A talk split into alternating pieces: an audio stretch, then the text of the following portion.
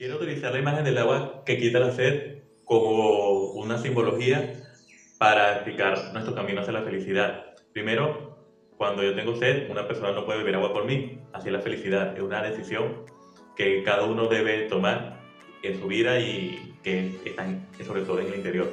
En segundo lugar, si tengo sed, no estoy bebiendo agua todo el día, sino que ya llega un momento donde se me quita la sed. Pero también necesito esos momentos de beber agua para refrescarme. Igualmente, la felicidad no es que voy a estar todo el día feliz, hay momentos de felicidad. Escuché en estos días una frase, no se trata de ser feliz todo el día, sino todos los días. Es decir, cuando veamos el conjunto de nuestra vida, como hay momentos para ser feliz.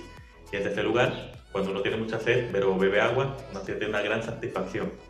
Así también es nuestro camino de vida. Cuando hay momentos de dolor, pero luego el consuelo llega y vuelve a brillar la luz sobre nuestra vida. Ese es el dicho que dice, después de la tormenta viene la calma. Nos vamos con la esperanza, mantengamos firmes porque al final nuestra meta, nuestro destino de vida es ser felices.